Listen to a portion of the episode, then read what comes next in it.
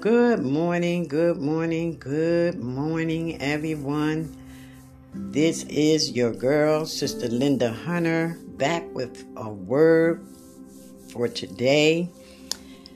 And this is the day that the Lord has made, and we will rejoice and be glad in it. Our word for today is coming from Second Corinthians chapter 1 verse 3 and 4. And our word is comfort. And it says, Praise be to the God and Father of our Lord Jesus Christ, the Father of compassion and the God of all comfort, who comforts us in all our troubles, so that we can comfort those in any trouble with the comfort we ourselves have received from God. Amen. And the meditation thought for this scripture today is this Look to me continually for help, comfort, and companionship, because I am always by your side.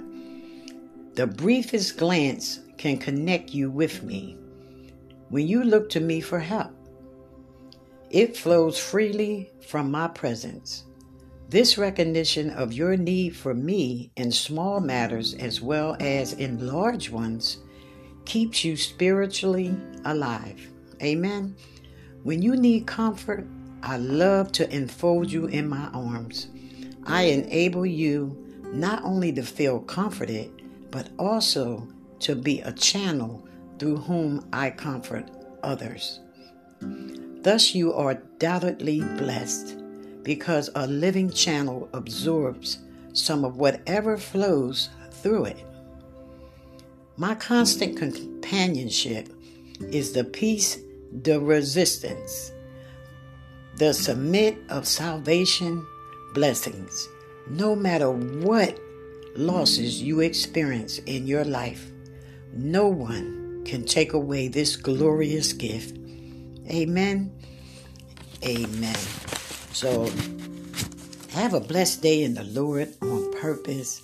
And remember, a faith worth having is a faith worth sharing. So share the word.